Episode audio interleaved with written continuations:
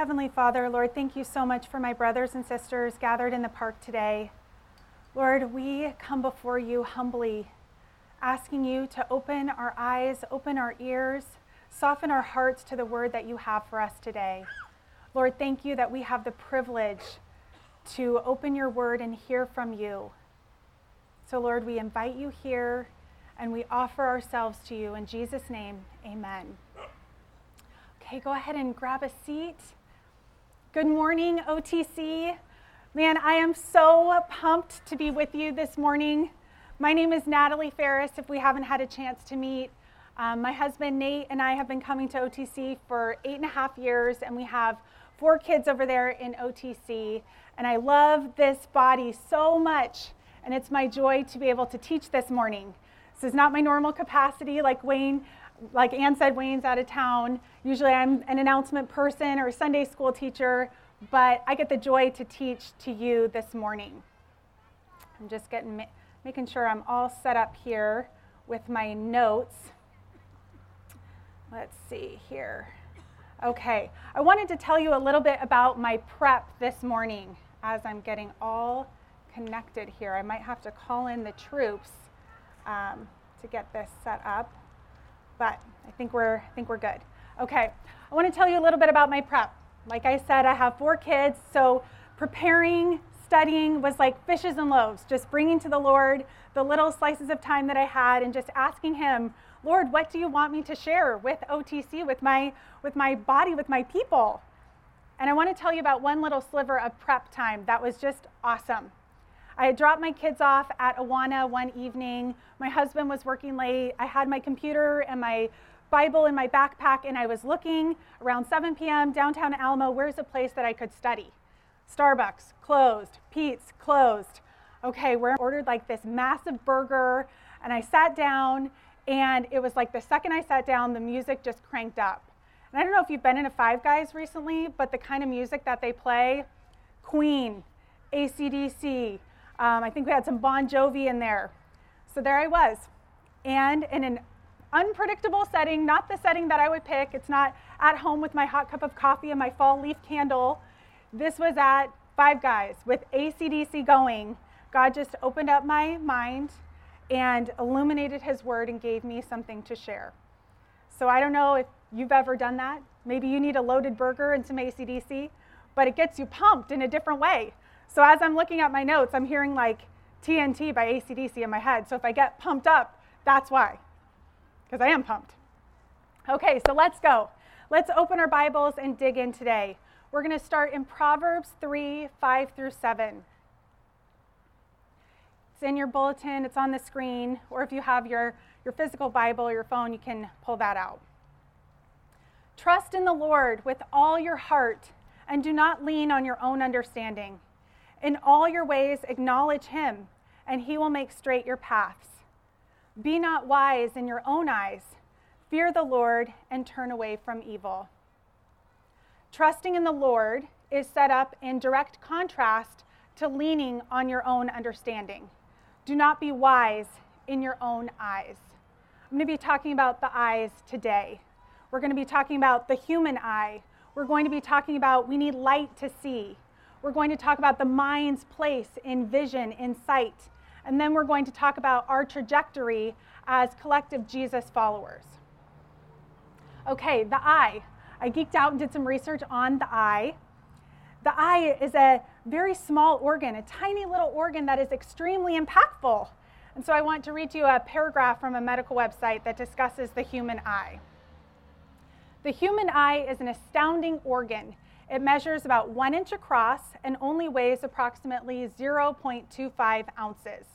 But it provides you with millions of bits of information each second that help you navigate your daily life. Your eyes are specialized organs that take in visual information and relay it to the brain. In general, these organs are constructed of seven main parts your cornea, iris, pupil, lens, retina, macula, and your optic nerve. And each part has a specific function. And together, along with the six extra ocular muscles attached to the white part of the eye, they allow you to interpret your world. Allow you to interpret your world. this is where I'd like to camp out this morning. How do we, as Jesus followers, interpret our world? Our worlds being our individual comings and goings, our worlds being the people that we interact with, the situations that we find ourselves in, the tensions that arise, the feelings that bubble up during the day, the thoughts that mull over in our mind at night. How do we, as Jesus followers, that's our distinctive, interpret our worlds? Do we interpret our worlds by trusting in the Lord or relying on our own understanding? Are we wise in our own eyes? Let's look at the importance of light, the importance of true light. So, again, in my medical research, according to researchers at UC Berkeley, you only take about one tenth of a second to see something. Your eyes are like two cameras in front of your face, constantly taking pictures. Your days are full of lots and lots of intake, constant, constant intake. Like a camera, your eyes need light to see light is required for sight. If we are to accurately see and process our environments, we must see things through the true light. Jesus is the light of the world. If you're the note taking type, that's your first fill in. Jesus says in John 8 through 8 12, I am the light of the world. Whoever follows me will not walk in darkness, but will have the light of life. What then is darkness? Well, darkness is the opposite of light, the absence of light. Darkness in the spiritual sense is separation from God. I don't know if you've ever been in a dark situation, either physically or spiritually, but darkness is confusing, it's scary, it's isolating, it's unknown. Your mind doesn't know how to process because it can't see. So, what do our minds do? Maybe your minds think of the worst case scenario or whatever it is. We don't have to fear the darkness because we know the light of the world, capital L, and his name is Jesus. 2 Corinthians 4 6 through 7 says, For God, who said, Let light shine out of darkness, this is in the very beginning in creation, God's creation, God said, Let there be light. Because we know this God, he has shown in our hearts to give the light of the knowledge of the glory of God. Where? How? In the face of Christ. But we have this treasure. You would think it would be on big display, but we have this treasure in jars of clay to show that this surpassing power belongs to God and not to us. We are just people, earthen vessels, jars of clay, yet we have a treasure as we're navigating in a dark world. Christ shining in our hearts knowledge of the glory of God. Can we even comprehend that? Knowledge of the glory of God is ours in the face of Christ. He illuminates the way. Don't be afraid. Don't be afraid of darkness. Yes, it's all around you, but you have a treasure. Why then would we ever lean on our own understanding or be wise in our own eyes? Jesus is the light of the world. This light changes everything. But Satan, enemy of God, seeks to destroy. There's opposition. In 2 Corinthians 11 14, we read, And no wonder, for even Satan disguises himself as an angel of light. Satan disguises himself as an angel, deeply rooted in a mockery of the Lord and a ferocious desire to entice, lure, confuse, and get the sheep off of the path. Is confusion fear, despair, chaos, isolation, all these byproducts of darkness, are these of God? No. Beware of counterfeit light. Beware of a light that wants to promise to show you the way, but is not Jesus. And I want to tell you a little story. This summer, we took a road trip up to visit my sister and my new niece in Washington. And on the way back, it was just the four kids and myself, and we were driving, we were doing this road trip. Felt like, okay, here we go, fun mom. We're gonna be do a road trip from Washington home. And we stopped in Bend, Oregon. And before we got back in the car to keep driving, I thought, we're gonna go on an adventure. Okay, this is gonna be fun. We're gonna go on an adventure. So on my little phone, found a trail, a fun hiking trail, and it said lava in it. So I'm like, okay, a lava trail, boom, this automatically is fun, right? So we got there, and there was a safety briefing before we did the hike. I'm like, okay, safety briefing before a hike. This is upping the fun level and the mom anxiety, but here we go. And the little park ranger came out with her vest and her tools and her hat and said, you know, welcome to the lava trail hike. Um, in Bend, Oregon, there are 15 species of bats, and 13 of them are living in the cave that you're going to go walk through. Like, okay, 13. That's 13 too many species of bats in the in the cave. Okay, so she recommended that you bring, you have, you you rent these lanterns, these heavy-duty lanterns. And I thought, okay, well, I don't know if that was a sales pitch, but I'm for sure renting the lanterns because I'm not about ready to meet Batman right now with my kids, okay? So we rented the lanterns, and she said, you know, most of you have your phones. Your phones are not going to do anything in this in this cave. Your phones, the lumens in a flashlight in a phone are just they're they're not real flashlights. So I'm like, okay, well, I still had my phone anyways. So I had our cell phone, we had an extra flashlight in the car, and we rented two of these lanterns, these high power lanterns. We went down about 100 steps, and it was a mile out and back in complete darkness. You couldn't see your hand in front of you. Now, I don't know about you, but when I'm in a bat cave where I can't see and I've got my four kids, I want the real deal lantern, right? I want the real deal. But I still had my cell phone just in case. Let me tell you, the cell phone was totally counterfeit light. It didn't work to light the path. It actually was worse, almost like putting on your high beams and fog, it kind of bounced back and was distracting. So I ended up turning it off, except to take some fun pictures. But I, those high power, the true light actually lit the way. It made me feel so much better to be with the kid who was holding the lantern because you could actually see the path, making the trip enjoyable. So, counterfeit light. What are sources to bring it to your life? What are sources of counterfeit light in your world? What are we going to truth or to light the way other than Jesus? Maybe it's your screen. Maybe it's uh, your TV, your iPad, your phone. Maybe it's other people or the news, or you go to a group that kind of holds your same worldview and, okay, tell me how to think, how to process. Or maybe it's a group that has your same political views. Are we processing the world based on counterfeit truth or the light of the world truth, holding it up to Jesus. Well, if we're going to hold it up to Jesus, we need to know who he is. We need to know about his life. How did he navigate? How did he live? What are the words that he said? And that he still says present tense today. Now, counterfeit light is enticing, it's promising to provide the way, but beware. Counterfeit, uh, counterfeit light may cause your eyes to look and linger on things that you shouldn't be looking and lingering on. Do not be wise in your own eyes. Think about Eve in the garden.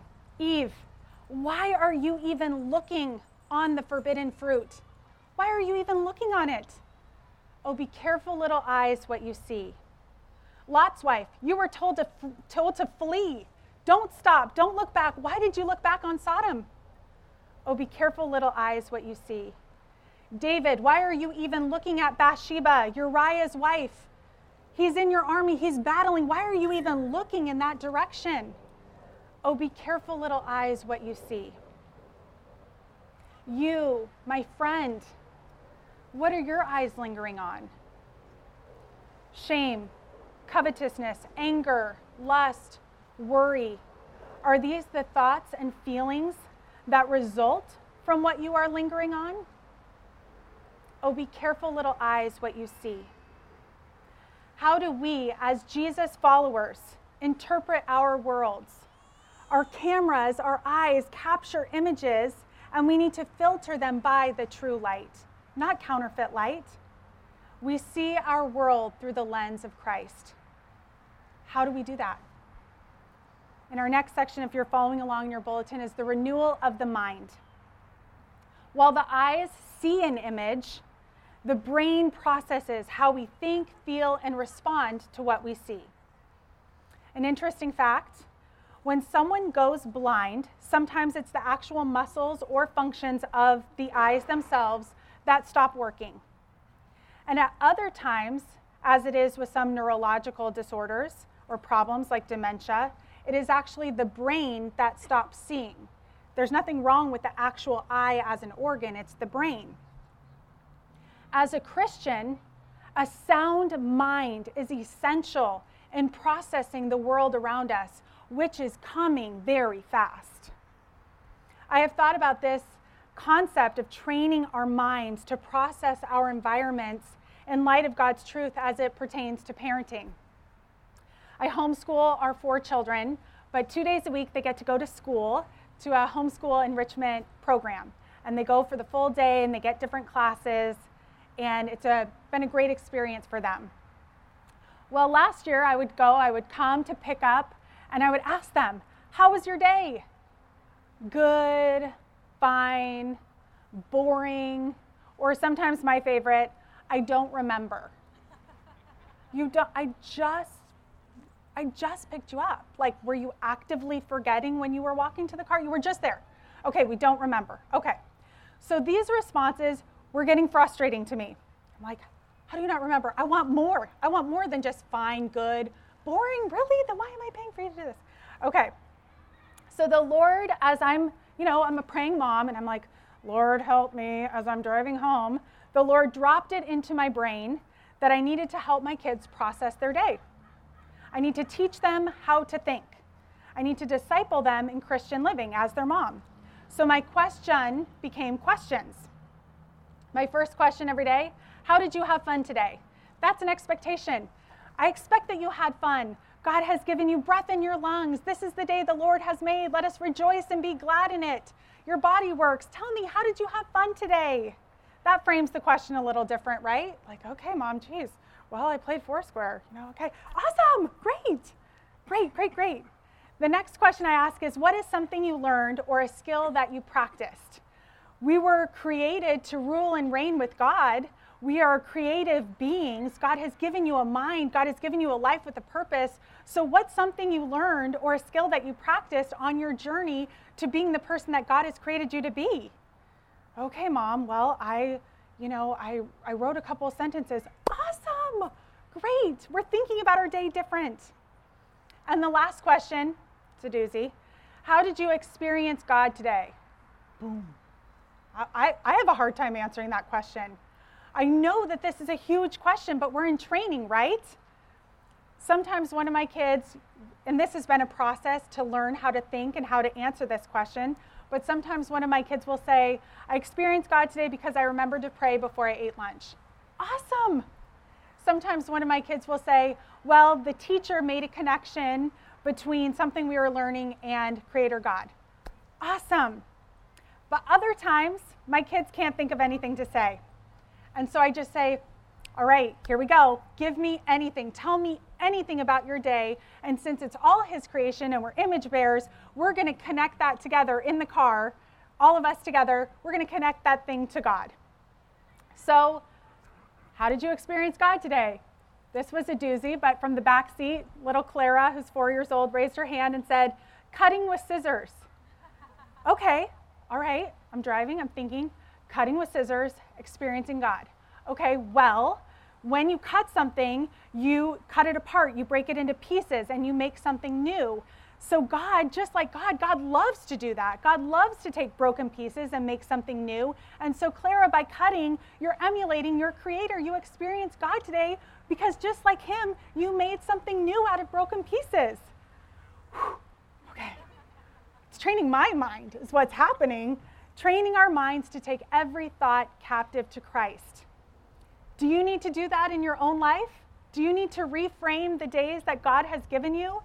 Are you at the end of the day saying, My day was boring or I don't remember? Train your brain. Train your brain to see the world the way that God sees the world. In contrast, Satan seeks to destroy the good work that God is doing. The God of this world, little g, has blinded the minds of the unbelievers to keep them from seeing the light of the gospel of the glory of Christ, who is the image of God. 2 Corinthians 4 4. Notice that Satan is not blinding the eyes. No, Satan wants those eyes open, highway of counterfeit light right to the brain.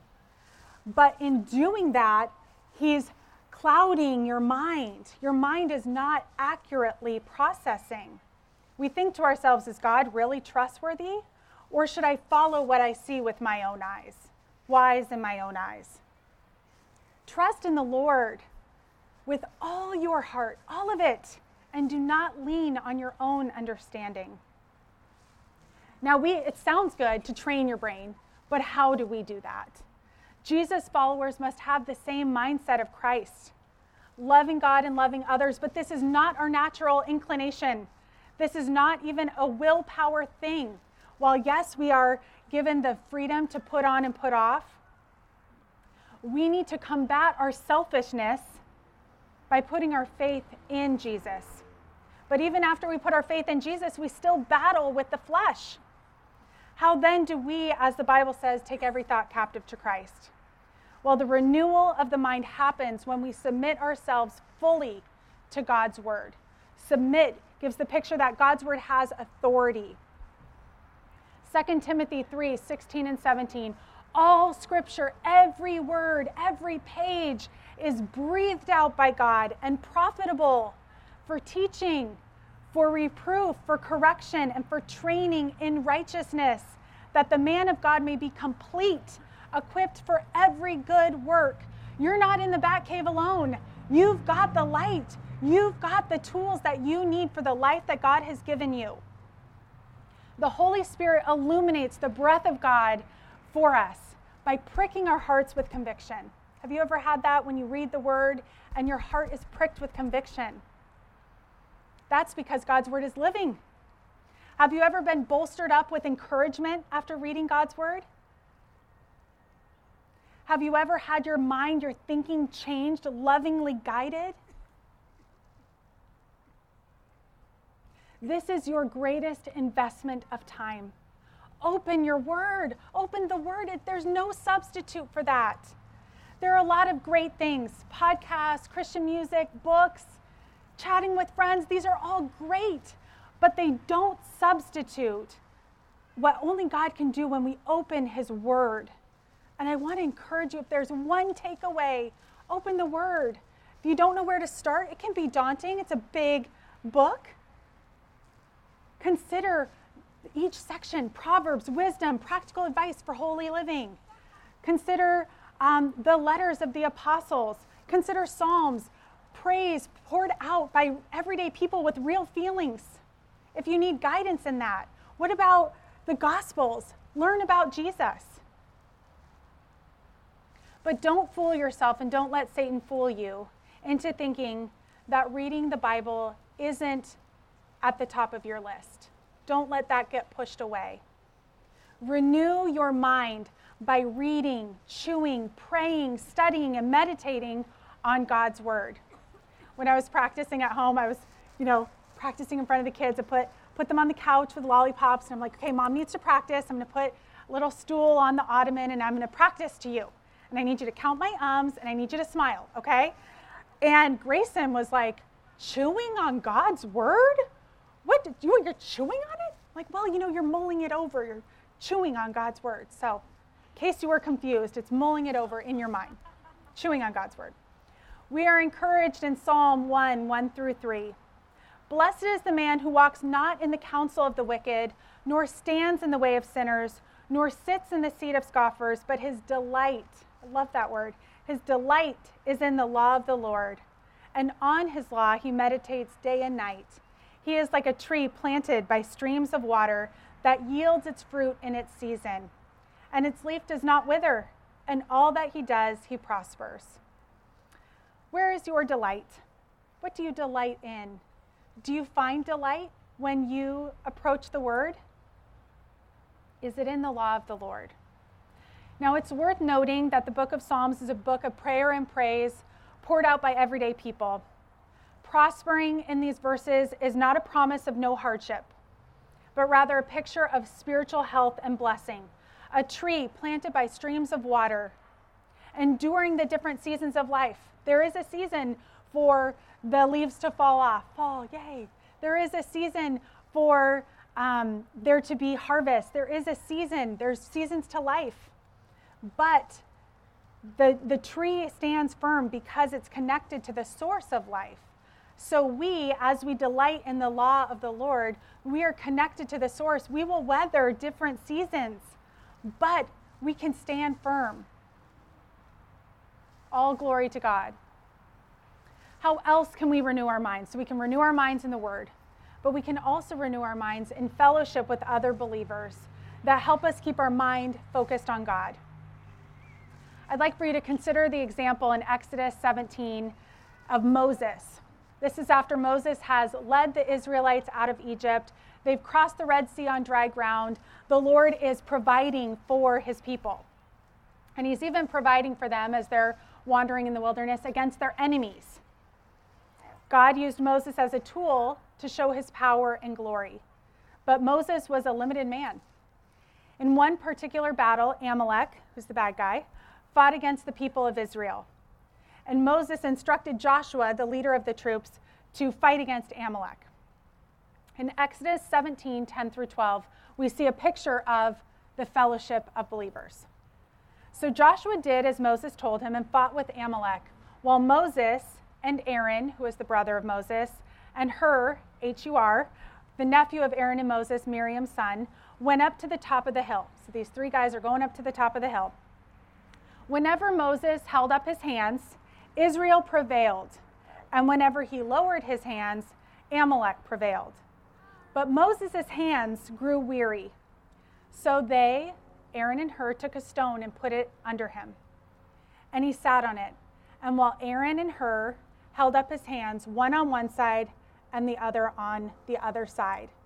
So his hands were steady until the, the going down of the sun. They came alongside Moses, who was called by God to do, to lead the people. And Aaron and Hur came alongside on mission with Moses to do what God had called them to do. And their piece in that was to hold up Moses' hands. Now, do you have Aaron's and Hurs in your life? Maybe you are called to be an Aaron or a Hur to somebody else. Maybe you see God's calling on somebody's life. How can you come alongside and hold up their arms? There have been Aarons and Hurs in my life this week, preparing to speak this morning. Thank you to my friends, my family, my small group for praying for me this week. Even this morning, to have people pray for me. You're my spiritual cheerleaders. You're holding up my arms. Proverbs 17 17 says, As iron sharpens iron, so one man sharpens another.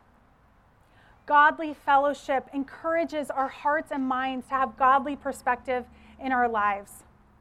Sometimes we're too close to a situation to see what others from a distance can so clearly see thinking about iron sharpening iron, there's closeness, there's friction, there's coming together that produces a better result than if the pieces stayed separate. How else can we renew our minds? We've talked about the word, we've talked about fellowship. Let's talk about Sabbath. Sabbath rest. Our Western breakneck pace does not lend itself to much space. And I even feel gosh, should I even be the one to say this? Because every Saturday requires a spreadsheet in my house with the sports. Okay, my son played in a championship football game this morning. There's not a lot of margin in my life. I am convicted by this. Sabbath rest. A dear friend in college shared a poem with me. It was about space between the logs, uh, an analogy about fire. To summarize the poem, the best way to build a fire is not just to dump a bunch of logs and strike a match, but to carefully construct the logs in such a way that oxygen can fill the gaps and fuel the fire. Do your commitments bleed off the pages of your days? Is there Sabbath rest? Do you fight for that in your life? Space to rest, refocus, and recharge? If we're to follow Jesus' example, he did that in his earthly ministry. He stole away, away from even his disciples, to spend concentrated time in prayer with the Lord. The Israelites in the, in the wilderness received manna on six of the seven days. They were instructed to collect double on the sixth day because the seventh day was designed as a day of rest. Our Creator God, in creation, six days, He created the world in six days, and on the seventh day, He rested, not because He was tired, but because He was setting up that pattern for us discipline, rest, creating space. The thought even dawned on me this morning that He rested after He created man, uh, created man on the sixth day, because He wanted to spend time with Him. He wanted to spend time. We get to spend time with God in that Sabbath rest. Prayer, it's not just clear the schedule so we can veg.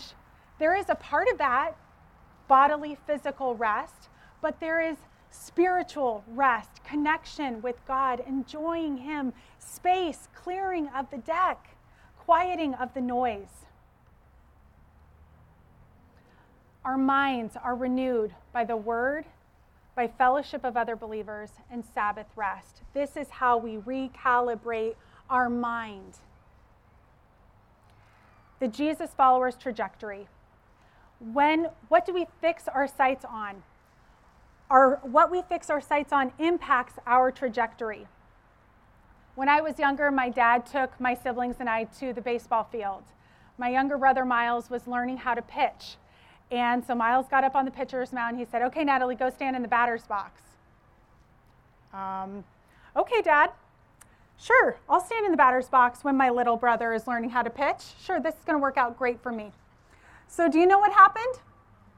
I walked away with a bruise on this shoulder, big old fat bruise, because my brother was learning the tough lesson of focusing on the batter's glove, uh, focusing on the catcher's glove, even though there's a batter in the box. In the same way, we need to focus and hone in on the target so, what is our target? Consider the words of Hebrews 12 1 through 3. Therefore, since we are surrounded by so great a cloud of witnesses, now in Scripture, Hebrews 11, just the cloud of witnesses is the hall of faith. Abraham, Abel, we had Moses in there, Noah. Because these are our witnesses, because we're surrounded by so great a cloud of witnesses, let us lay aside every weight and sin which closely clings to us, and let us run with endurance the race that is set before us, looking to Jesus. Another version says, fixing our eyes on Jesus, the founder and perfecter of our faith, who for the joy that was set before him endured the cross, despising the shame, and is seated at the right hand of the throne of God. Consider him who endured from sinners such hostility against himself, so that you may not grow weary or faint hearted fix our eyes on Jesus, the most worthwhile, worthy pursuit. And this is a lifelong process. Don't grow weary. Renew our minds in His Word. Process our world through the light of the world. And we're not going to do this perfectly. We can't be perfect. Only Jesus is perfect. But we can try to focus on the glove. We can try to focus on the target. Even if we throw a few balls or we hit a batter, we can still get back up on the mound. Take a deep breath, set our sights on the target, and let her rip. Isn't that a picture of the Christian life? Each and every day, new start. Brothers and sisters, with our eyes fixed on Jesus, the trajectory is set. So let's encourage one another in God honoring living, God honoring processing of this crazy world around us. The Jesus followers' trajectory is fueled by love, love for God. Our love for God is made possible only because He first loved us. Consider how God views you. In the words of Jesus, Jesus, the light of the world, capital L, Matthew 5:14, he says, "You, you are the light of the world.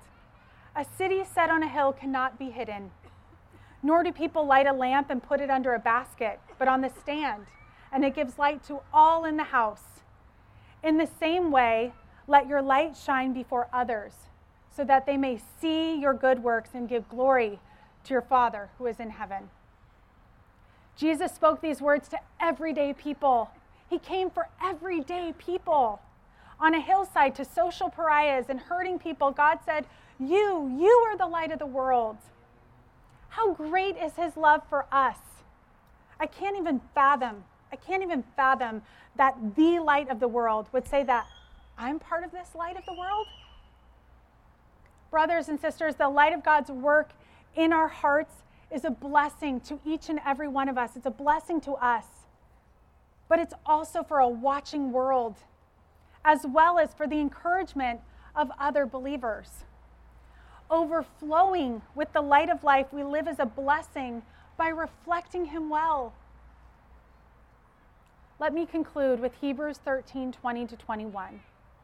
Now may the God of peace, who brought again from the dead our Lord Jesus, the great shepherd of the sheep, by the blood of the eternal covenant, equip you with everything good, that you may do his will, working in us that which is pleasing in his sight, through Jesus Christ, to whom be glory forever and ever.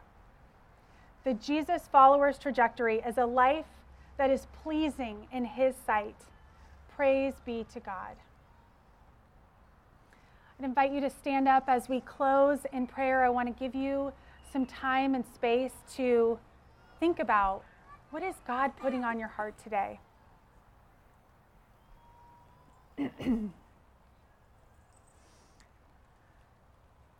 Lord Jesus, thank you for my brothers and sisters gathered in the park this morning.